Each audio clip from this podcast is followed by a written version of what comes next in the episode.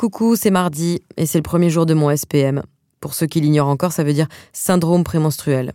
Physiquement, j'ai l'impression de peser un quintal et de devoir porter en plus sur moi six cadavres de chevreuils morts. Et puis moralement, c'est le chaos. hein. Tout à l'heure, là, j'ai pleuré en premier degré devant une pub Ikea.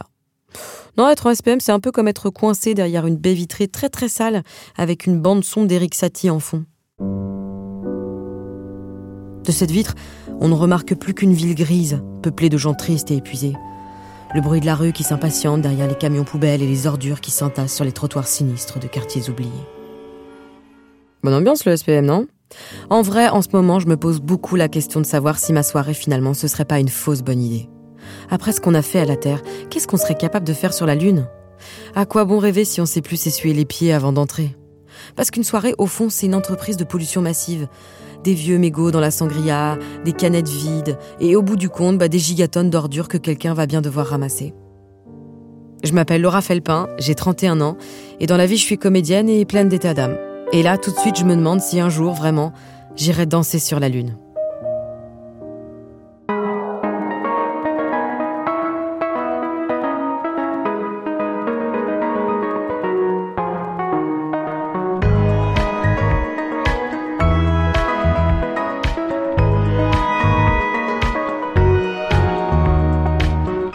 Dans cet état, c'est pas qu'une question d'hormones, c'est aussi parce qu'en repensant à toutes les personnes avec qui j'ai échangé depuis le début de cette aventure, me sont revenus en tête les mots très forts de Michel Viseau, l'exobiologiste du CNES.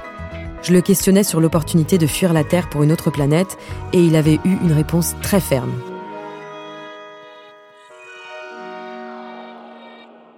à mon sens, il n'a pas vocation à quitter la Terre.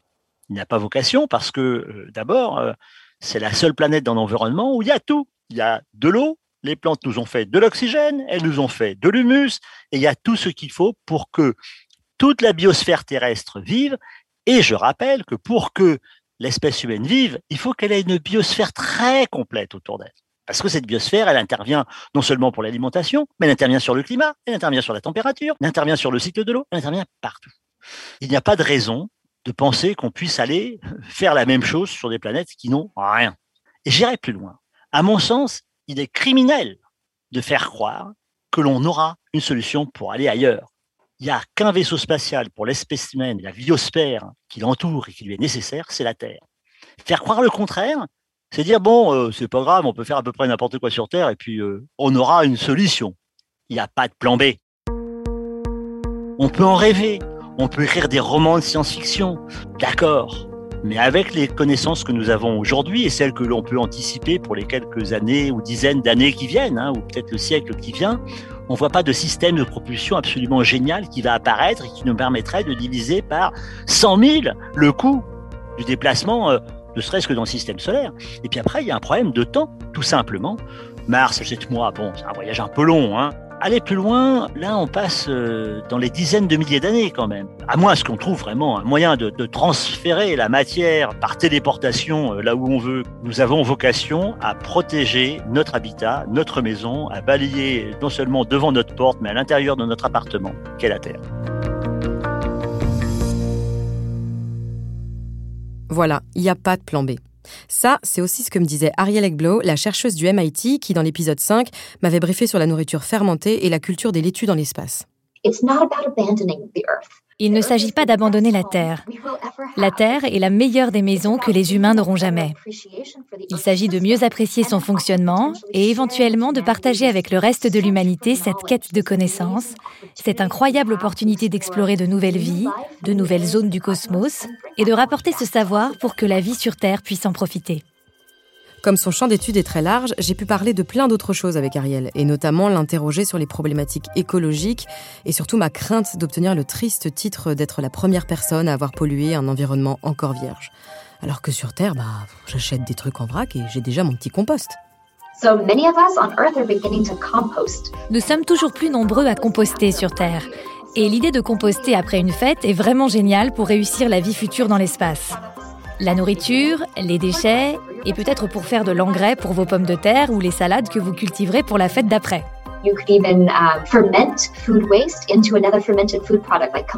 Vous pourriez même faire fermenter des déchets alimentaires pour en faire d'autres aliments comme du kombucha. Une autre possibilité, c'est de repartir avec vos déchets.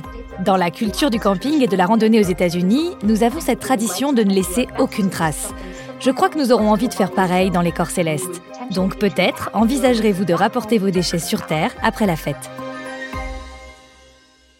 Ok, du coup, en résumé, faudrait quand même essayer de faire le moins de déchets possible. Mais est-ce que on ne peut pas aussi prévoir des choses qui se recyclent très facilement? Mon groupe de recherche travaille sur le sujet au MIT. Nous étudions les systèmes écologiques clos, de la nourriture que vous pourrez cultiver sur place, servir à votre fête, peut-être avec des ustensiles en plastique recyclables. Le plastique pourrait être fondu ensuite, mis dans une imprimante 3D et transformé en clé à molette ou autre chose. À la fois l'aliment et l'emballage font partie de ce qu'on appelle le recyclage en boucle fermée, qui permet de ne pas générer de déchets quand c'est possible. Je vois, et excuse-moi de la question, mais au niveau des toilettes, ça se passe comment? Il existe déjà des systèmes dans l'espace qui filtrent l'urine pour la réutiliser. Vous pouvez envisager cette option. Et je pense que nous devrons avoir ce qu'on appelle la gestion de l'environnement et des systèmes de support de vie, ou des écosystèmes qui recyclent aussi les déjections humaines dans l'exploration spatiale du futur. Ah oui, donc on est capable de recycler notre urine pour en faire un liquide réutilisable, donc euh, je sais pas, de l'adoucissant, une vinaigrette peut-être? Bon, écoutez, il y a une chose que j'apprends avec ce podcast, c'est vraiment que les possibilités sont infinies. Peut-être même que là-haut, on pourrait envisager de faire la fête de manière écolo du coup. Et toi, Ariel, t'en penses quoi? Est-ce que tu crois que j'ai raison de vouloir aller jusqu'au bout de mon projet?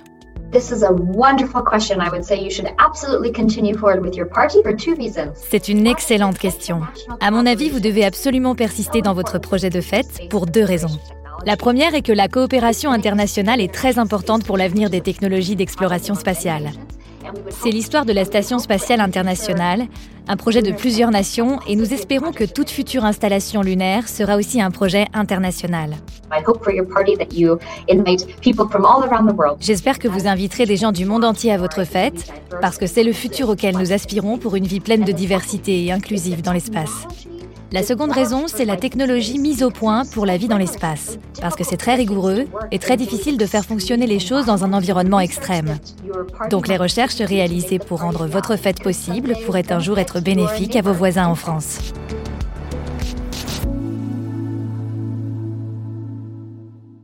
Bon, j'avoue que présenter comme ça, c'est plutôt chic. Je vais faire la teuf sur la Lune et indirectement, ça peut bénéficier au reste de l'humanité. Après, je connais les déchets sur Terre, genre les papiers de Kinder Bueno dégueux à l'arrêt de métro, et je sais que lundi, c'est les poubelles jaunes dans ma copro. Mais il va peut-être falloir qu'on se renseigne pour savoir comment gérer les déchets qu'on risque de générer là-haut. Oui, je dis on, parce que si vous êtes invité, bon bah, autant tout de suite vous responsabiliser. Hein. Mais pas de panique. Pour en parler, je nous ai trouvé un contact stylé, une Française spécialisée dans les débris spatiaux. Bonjour Laura. Fatoumata Kebe est astronome et ingénieure. Pour vous situer, en ce moment, elle travaille avec la NASA et le SETI Institute sur un système de surveillance du ciel pour repérer toutes les entrées de météorites. Parce qu'il y a un tas de météorites qu'on ne connaît pas et que c'est très important de les étudier et de les surveiller. Du coup, elle est en train d'installer ce système en France avec l'aide de Peter Geniskens, un chercheur américain. Alors pour toi Fatoumata, est-ce que les problématiques de gestion de déchets, de respect de l'environnement euh, se posent aussi dans l'espace? Je pense que les questions environnementales se posent dès lors qu'on a un être humain en fait qui est euh, impliqué dans l'histoire. On sait que l'homme partout où il va laisse sa trace derrière lui et la femme. Donc à partir du moment où on est allé dans l'espace, on a commencé en fait à le polluer. Exactement, donc c'est en 1957 qu'on a réussi à envoyer un premier satellite artificiel dans l'espace, Sputnik 1, et il est resté une soixantaine de jours dans l'espace et deux tiers de sa vie a consisté à être inutile, donc un déchet spatial. Ah oui, donc ça fait pas mal de déchets qu'on a dû mettre en orbite depuis plus de 60 ans en fait. Mais qu'est-ce qu'on peut faire du coup à ce sujet? La première chose, c'est la prévention. Quand on fait le design d'une mission spatiale, on fait en sorte de s'assurer qu'elle ne va pas produire de débris. D'autre part, il y a le nettoyage de l'espace. Donc ces débris qui sont là depuis euh, quelques jours, quelques années. Et enfin, il y a également le fait de prévenir tout ce qui est fragmentation dans l'espace. Donc faire en sorte, encore une fois, de designer ces objets de telle manière à ce qu'ils ne produisent pas de débris. Il faut savoir que les débris se concentrent dans deux régions de la Terre. Donc il y a la région géostationnaire qui est à 36 000 km de là. Et c'est tellement loin de nous que la solution qui est mise en place actuellement, c'est une fois qu'un satellite finit sa mission, on va le faire monter de quelques mètres en latitude et il va rejoindre ce qu'on appelle l'orbite cimetière. Pour les débris qui sont en orbite basse terrestre, donc c'est à peu près à moins de 2000 km d'altitude, eux par contre ça va être très très compliqué Et le but de toutes les missions de nettoyage qui sont pour cette région de l'espace, c'est de faire rentrer le débris sur Terre et en fait qu'il soit brûlé dans la mesure du possible par l'atmosphère. Alors là, il y a plusieurs méthodes. C'est soit on va jeter un filet dessus et le filet qui est intelligent va modifier sa rotation sur lui-même et le faire rentrer sur Terre, ou alors c'est un harpon qui va faire la même chose. Donc en fait, le moyen est différent, mais la finalité est la même, c'est modifier la trajectoire du débris pour qu'il opère au plus vite une rentrée sur Terre. Ça me fait penser à ce que m'a dit Gab Sweeney, mon super avocat de l'espace. Il m'a expliqué que jusqu'ici, les textes sont assez flous concernant les responsabilités. Comme tout est un peu une première, on fait du cas par cas. J'imagine que c'est pareil pour les déchets. On n'en est pas encore à l'approche du pollueur-payeur. Malheureusement, nettoyer l'espace, ça coûte de l'argent, mais ça ne rapporte pas d'argent. Donc forcément, très peu de pays veulent se lancer euh, dessus. Et le cadre légal est assez complexe. Mais même si des textes ont été ratifiés, c'est pas pourtant qu'ils sont mis en application. Et d'autre part, c'est des textes qui datent d'il y a de plus de 50 ans. Donc ils ne sont pas adaptés au cadre actuel. Il y a plusieurs entreprises privées qui essaient de se lancer sur le marché du nettoyage de l'espace. On les retrouve surtout euh, en Europe et aux États-Unis, mais pour l'instant, il n'y a pas eu de forte impulsion par rapport à cette euh, thématique. Ça me déprime un peu ce que tu me dis parce que j'arrête pas de me demander en fait si ça reste légitime d'après toi d'aller dans l'espace en fait. L'exploration spatiale c'est extrêmement important pour euh, l'humanité. Après la question c'est de savoir comment on l'a fait. En fait même le fait d'aller sur la Lune c'est peut-être une forme de pollution.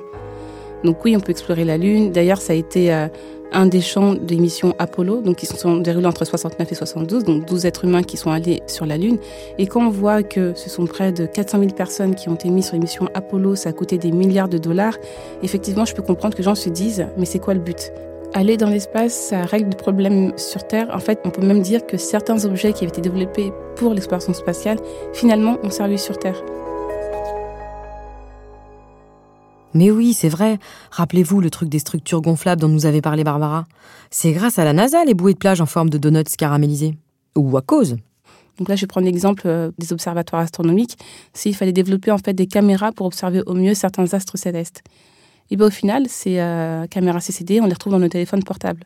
Et en fait, ce genre en fait de connaissances qui pourrait permettre aux gens de voir les bienfaits indirects d'exploration spatiale.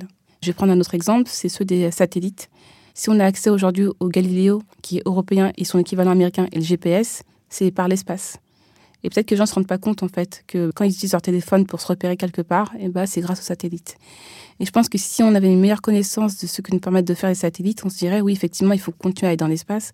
Et dans tous les cas, on aura toujours, en tant qu'être humain, ce besoin de chercher d'où l'on vient, parce que ça a été démontré que nous sommes composés à plus de 87% de poussière euh, d'étoiles. Et dans notre galaxie, la Voie lactée, il y a à peu près 100 milliards d'étoiles. Et donc forcément, on se pose la question à savoir, sommes-nous seuls ou est-ce que quand même il y a des voisins? Donc on a besoin de faire cette recherche pour savoir pourquoi nous sommes là sur Terre. Euh, dans cette galaxie, entourée de d'autres milliers euh, de galaxies, etc. Voilà, c'est ce que je vous disais. J'écoute Fatoumata parler et d'un coup, j'ai des poussières d'étoiles plein les yeux. Notez par ailleurs qu'elle a une vraie passion pour la Lune, alors on ne s'est pas privé d'en parler. Quand j'ai eu l'opportunité d'écrire euh, mon premier livre, La Lune est un roman, mon but c'était de rassembler, mais avec un nombre de caractères limité, pas mal de choses autour de la Lune. C'est d'un aspect scientifique, sa formation, les effets qu'elle a sur la Terre, mais également comme elle a inspiré euh, les mythologies euh, de par le monde, et aussi euh, l'émission Apollo. Et pour moi, voilà, c'était de me dire, tout le monde voit la Lune, et pourtant, on sait très peu de choses sur elle. Des fois, on observe la Lune, on remarque par exemple qu'elle n'a pas une couleur normale, et on ne va pas savoir pourquoi. Et par exemple, quand la Lune est rouge, on l'appelle la Lune sanglante selon les pays, c'est parce que, on va dire qu'il y a l'alignement Soleil-Terre-Lune, et les rayons du Soleil, avant de parvenir sur la surface de la Lune, ils vont passer par l'atmosphère de la Terre qui va les filtrer et va laisser uniquement passer la couleur rouge. Et donc finalement, la Lune va être rouge pour nous. C'est ce genre de petites connaissances que je me dis que c'est quand même intéressant de savoir pourquoi, et peut-être que ça va permettre aux gens de moins s'affoler euh, s'ils sortent dehors et qu'ils voient une Lune euh, rougeâtre. Et enfin, ma dernière question, je voulais savoir, Fatoumata, euh, si toi tu pouvais aller sur la Lune, bah, tu ferais quoi? Sincèrement, quand on regarde les conditions pour devenir astronaute aujourd'hui, si j'arrive à aller sur la Lune, c'est que ça sera le travail euh, quasiment d'une vie. Et donc là, je prendrai clairement le temps de m'asseoir et de contempler la Terre et le ciel étoilé.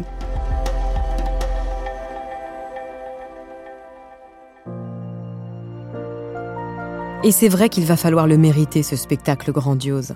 Et même si aujourd'hui ça semble être un peu ambitieux comme projet, je me découragerai jamais parce que comme dirait Michel, il n'y a pas de plan B. Alors l'idée c'est pas de fuir, d'aller sur la Lune ou sur Mars pour jamais revenir. L'idée, c'est de célébrer les possibles, de faire quelque chose d'incroyable parce qu'on en est capable, mais de faire tout ça sans casser, sans abîmer, en essayant d'être la version la plus stylée de l'humanité. Il me reste encore quelques sujets sérieux à étudier, mais ça, je ne dois pas l'oublier. Enfin, on ne doit pas l'oublier. N'est-ce pas, mes petites poussières d'étoiles?